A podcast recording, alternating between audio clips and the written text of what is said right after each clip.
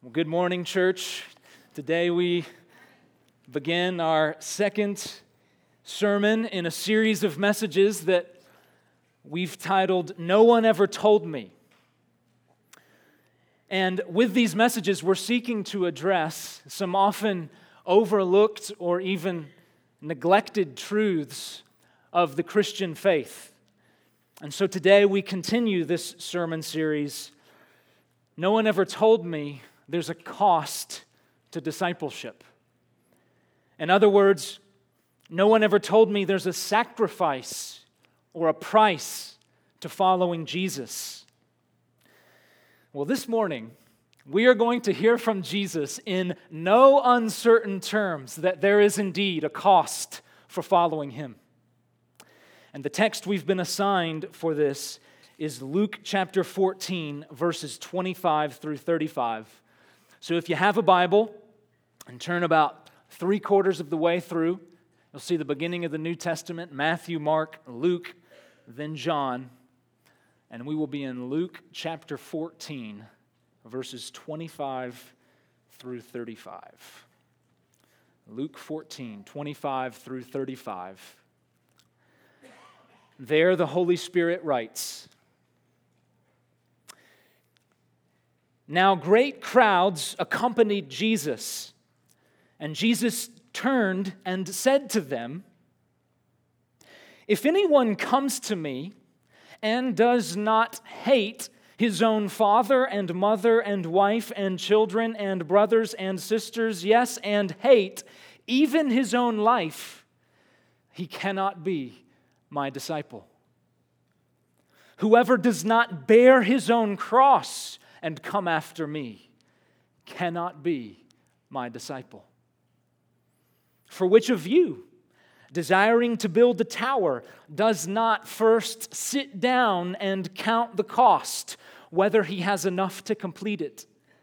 Otherwise, when he has laid a foundation and is not able to finish, all who see it begin to mock him, saying, This man began to build and was not able to finish. Or what king, going out to encounter another king in war, will not first sit down and deliberate whether he is able with 10,000 to meet him who comes against him with 20,000? And if not, while the other king with 20,000 is yet a great way off, the king with 10,000 sends a delegation and asks for terms of peace. So, therefore, any one of you who does not renounce all that he has cannot be my disciple. Salt is good, but if salt has lost its taste, how shall its saltiness be restored? It is of no use either for the soil or the manure pile, it is thrown away. He who has ears to hear, let him hear. This is the word of the Lord. Thanks be to God. Cheap grace is the mortal enemy of our church. Our struggle today is for costly grace. These two sentences are the opening words of Dietrich Bonhoeffer's classic book, simply titled Discipleship, or the English translation is often titled The Cost of Discipleship. Cheap grace is the mortal enemy of our church. Our struggle today is for costly grace. Bonhoeffer was a German pastor and Lutheran theologian during Nazi Germany in the 1930s and 40s.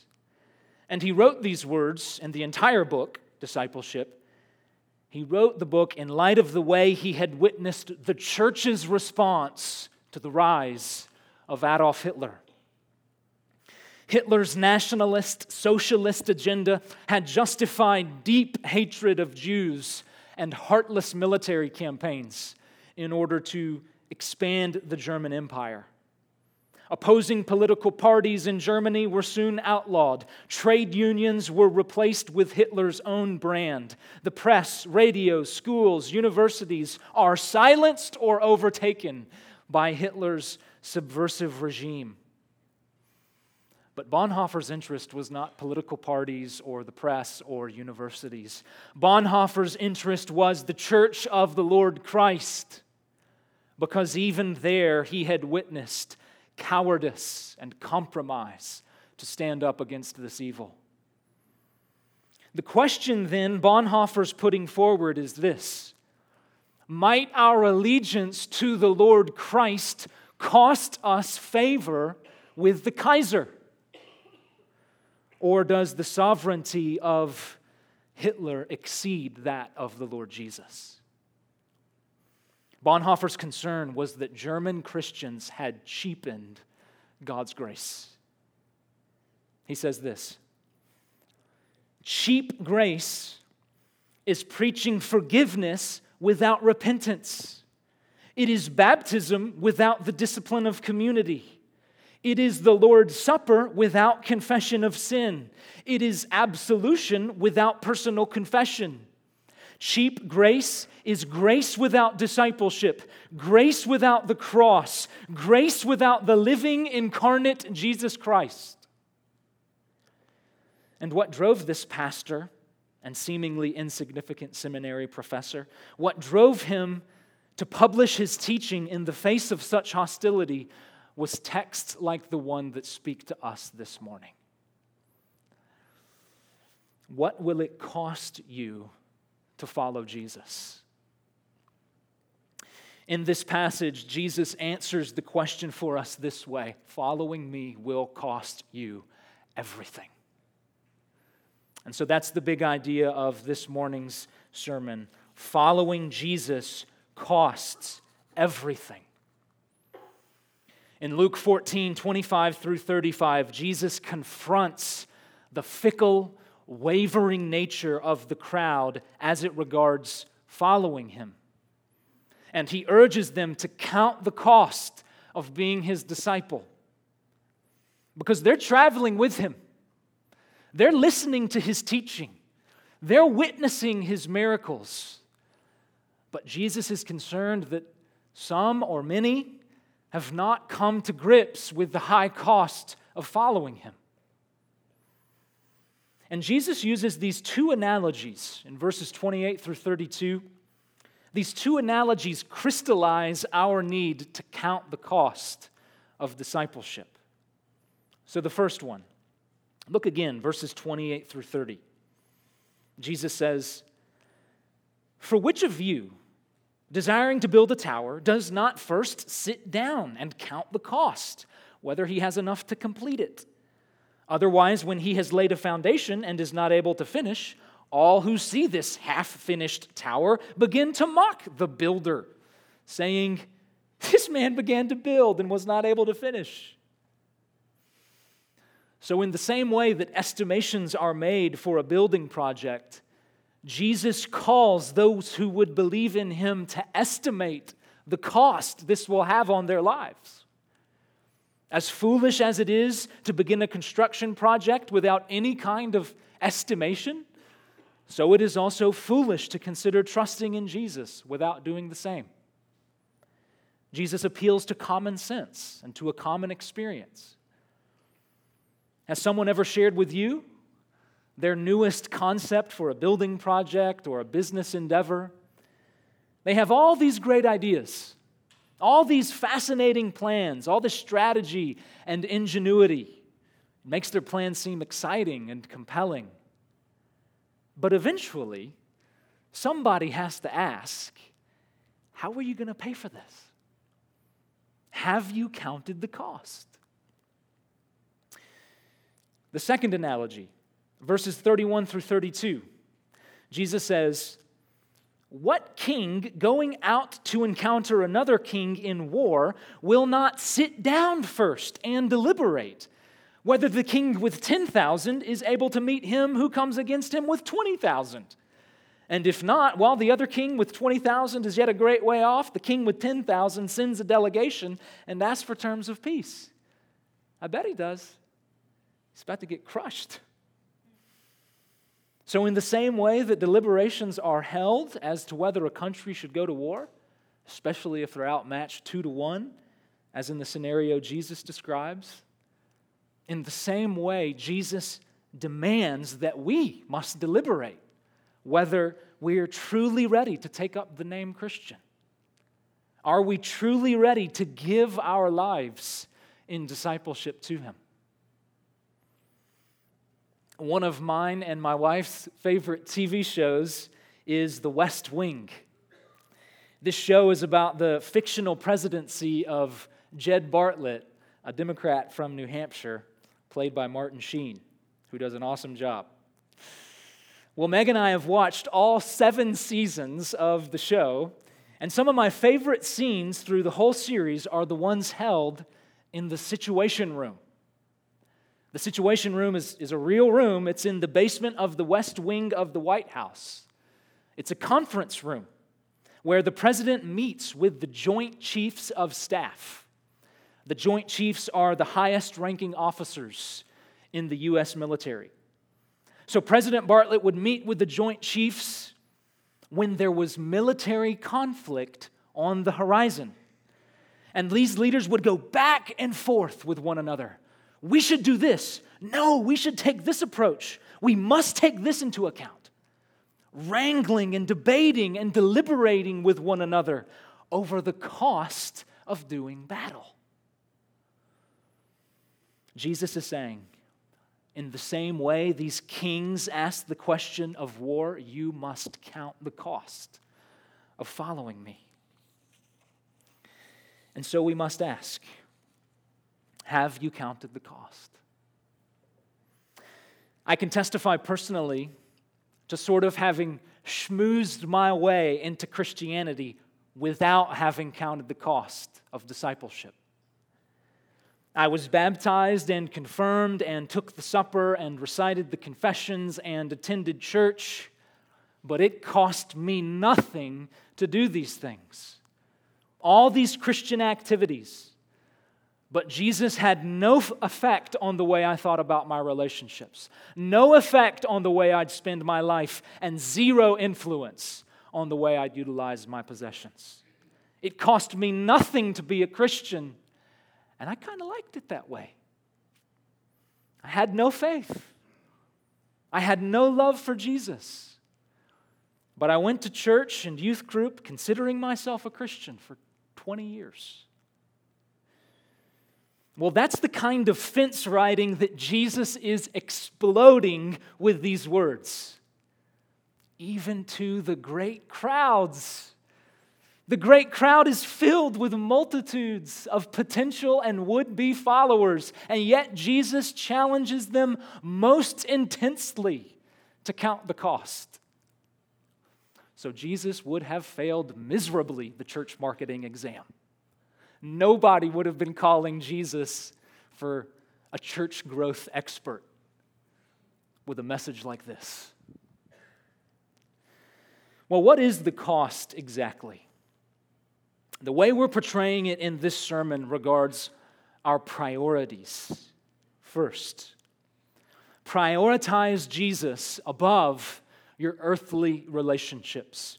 The cost of following Jesus is to prioritize Him above your other relationships. Again, starting in verse 26, Jesus says, If anyone comes to me and does not hate his own father and mother and wife and children and brothers and sisters, yes, hate even his own life, he cannot be my disciple. So, what's going on here? Because Jesus seems to be contradicting himself from when he said, Love your neighbor, even love your enemy. And now he says we can't be his disciple if we don't hate our families and ourselves. Well, there are several biblical passages that I think help clarify what Jesus means by hate, passages in the Old and New Testaments.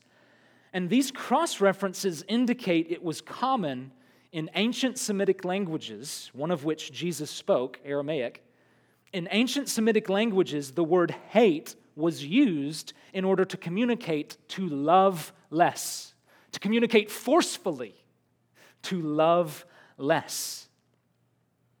So when we think of hate, we think of a gut level, emotionally intense disdain for someone. Instead, Jesus is communicating that if we would be his disciple, we must love everyone less than we love him. A disciple's affection for Jesus must dominate and influence all of his other relationships. Just a few years ago, on November 10th, 2013, my wife and I had the great thrill of receiving our first child into the world when she gave birth to our son, William. And once William came along, I had the interesting experience whereby all my relationships reordered themselves, to say the least. So, if I had an imaginary list of all my relationships ranked from greatest in priority to least, then certainly my wife would be at the head of that list, followed by family and close friends and so on. But as of November 10th, 2013, the entire list of my relational priorities, except for my wife, the entire list of my relational priorities had to shuffle downward because my time and attention that I used to be able to give to all these others, now it had to be submitted to the fact that I loved William more.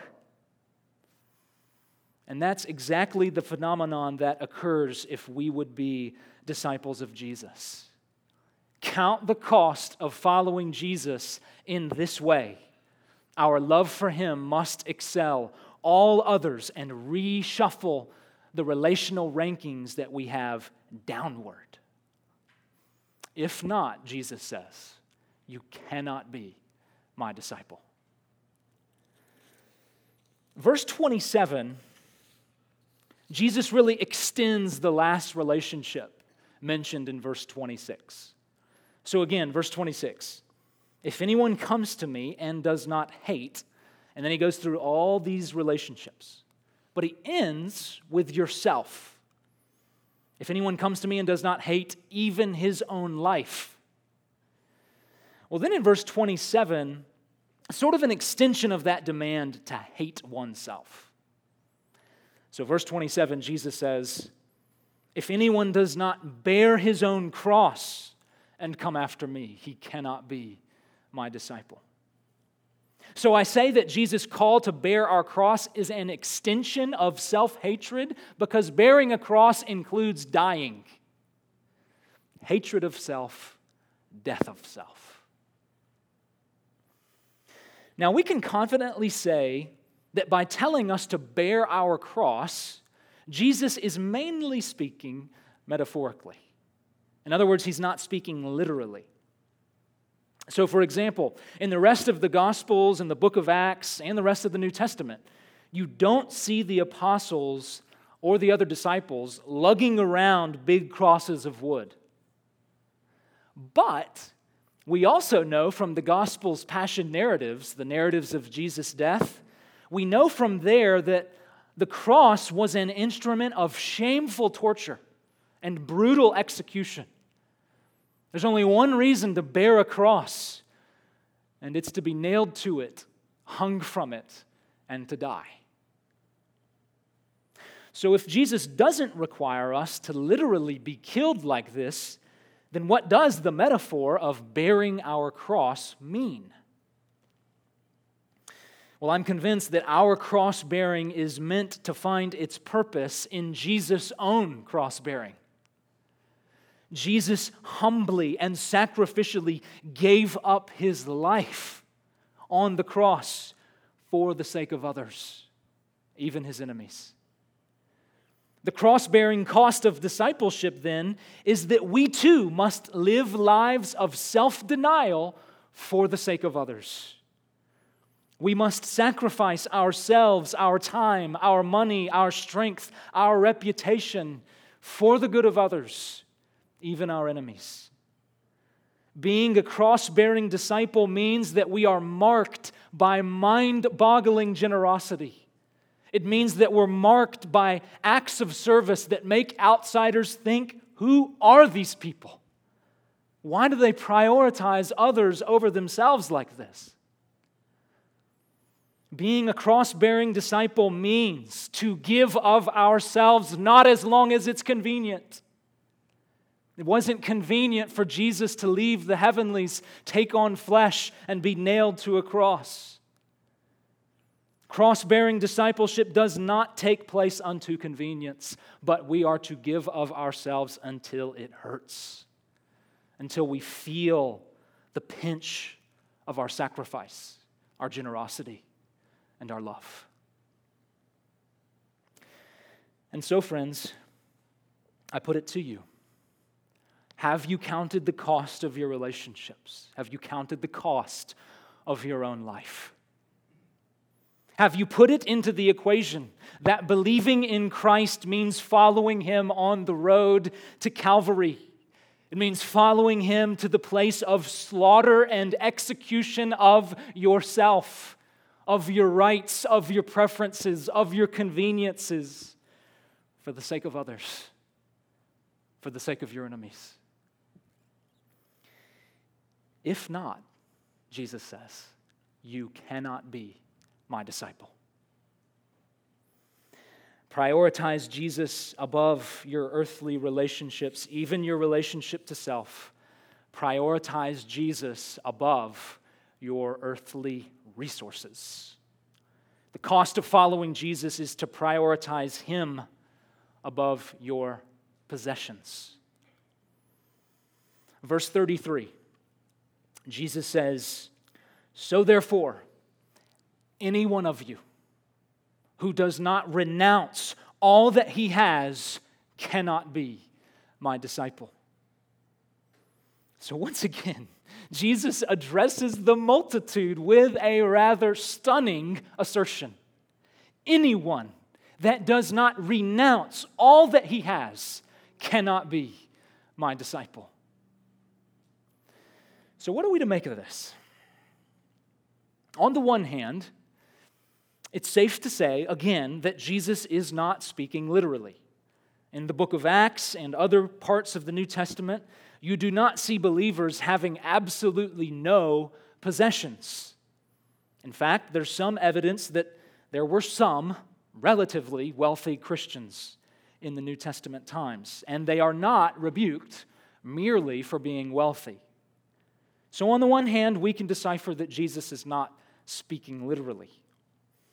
On the other hand, by calling us to renounce all that we have, Jesus actually wants us to consider all that we have as belonging to Him.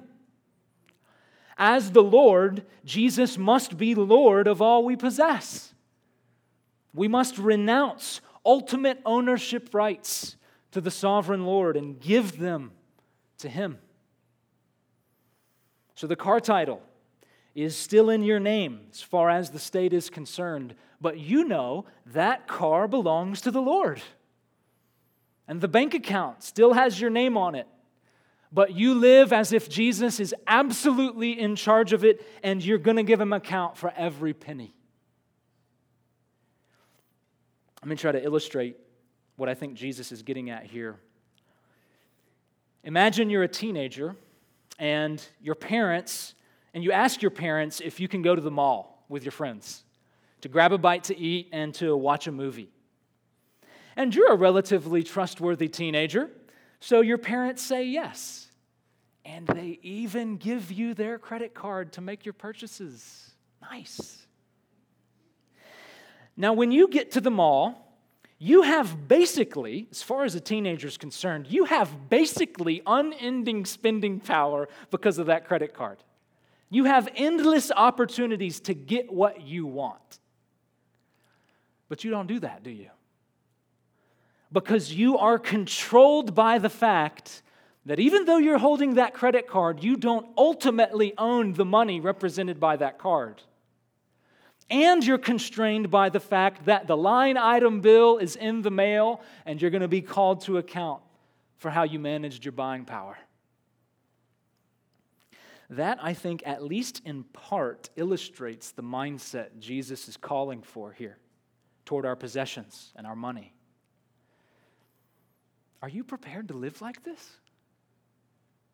Are you ready, in a real and ultimate sense, to release your rights over everything you own? Are you ready to put your resources under the influence of Jesus and His Word? If not, Jesus says, you cannot be my disciple. Prioritize Jesus above your earthly relationships. Prioritize Jesus above your resources. That's the cost of following Jesus.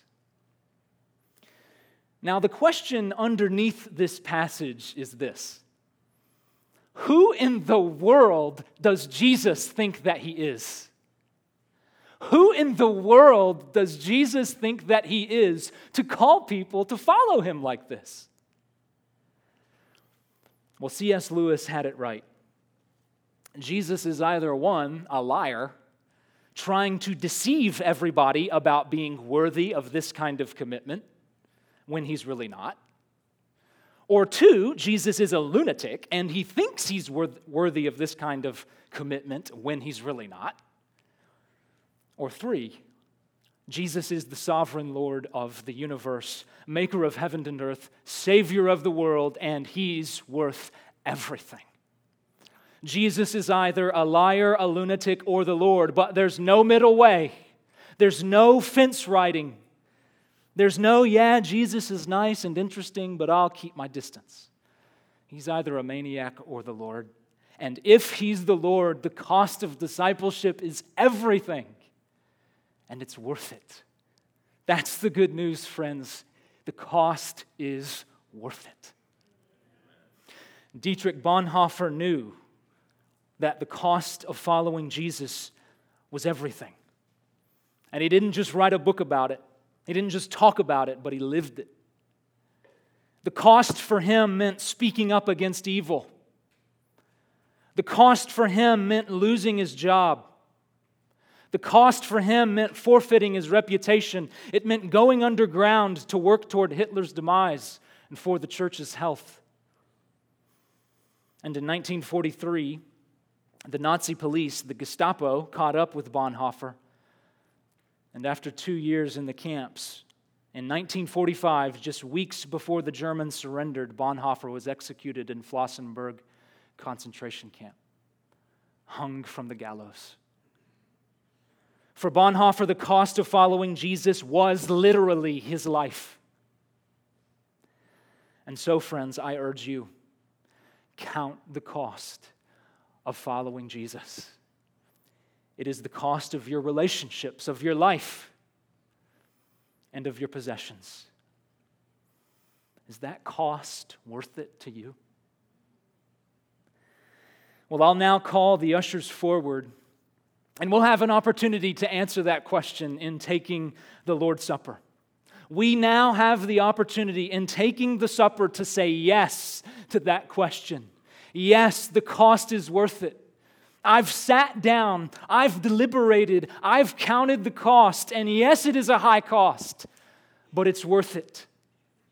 It's worth it to hate everyone else. It's worth it to bear my cross. It's worth it to renounce all that I have if I get Jesus because He's better. He's more powerful, more beautiful, more gracious, more glorious than anything or any person the world has to offer. If that's the cry of your heart, then the Lord's Supper is for you. In the Lord's Supper, we are identifying ourselves with the crucified one we are identifying ourselves with the cross bearing Savior whose body was broken and whose blood was spilled that we might live. Brothers and sisters, in this moment, as we prepare to take the bread and cup together, count the cost for yourself. In light of Jesus' words here, what will it cost you to follow him? What will it cost you to follow him? Will it cost you the pain and hard work of enduring in your marriage? Will it cost you your pride to call one of your children or one of your friends to say, I'm sorry. Will it cost you your reputation when you speak up against evil? Will it cost you the vacation house, the extra car, the bigger home? Will it cost you the inconvenience of fostering a child, the inconvenience of mentoring the fatherless, the inconvenience of having a stranger in the home, in your home? I don't know exactly for you. But let's ask ourselves what is the cost to follow Jesus for me? And then, as we take the bread and cup, let's declare Jesus, it's worth it. The cost is high, but it's worth it. So let's eat and drink to his glory.